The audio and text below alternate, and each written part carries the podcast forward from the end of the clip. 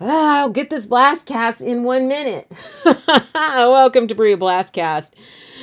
Uh, if you were a Christian series, if you were a Christian, you would know the Ten Commandments. So let's run through them. Help me out. All right, number one I'm the Lord thy God. Thou shalt have no other gods before me. We'll have another podcast on title versus name. Number two, thou shalt not make unto thee any graven image.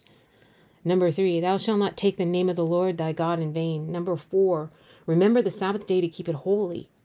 Number five, honor your mom and your dad. Number six, you shall not kill. Number seven, you shall not commit adultery. Number eight, you shall not steal. Number nine, you shall not bear false witness against your neighbor, aka lie lie, lie.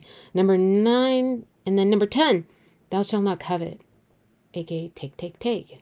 Find the rest of these on http colon slash slash berea dot transistor dot fm. If you're a Christian, you'd know the Ten Commandments.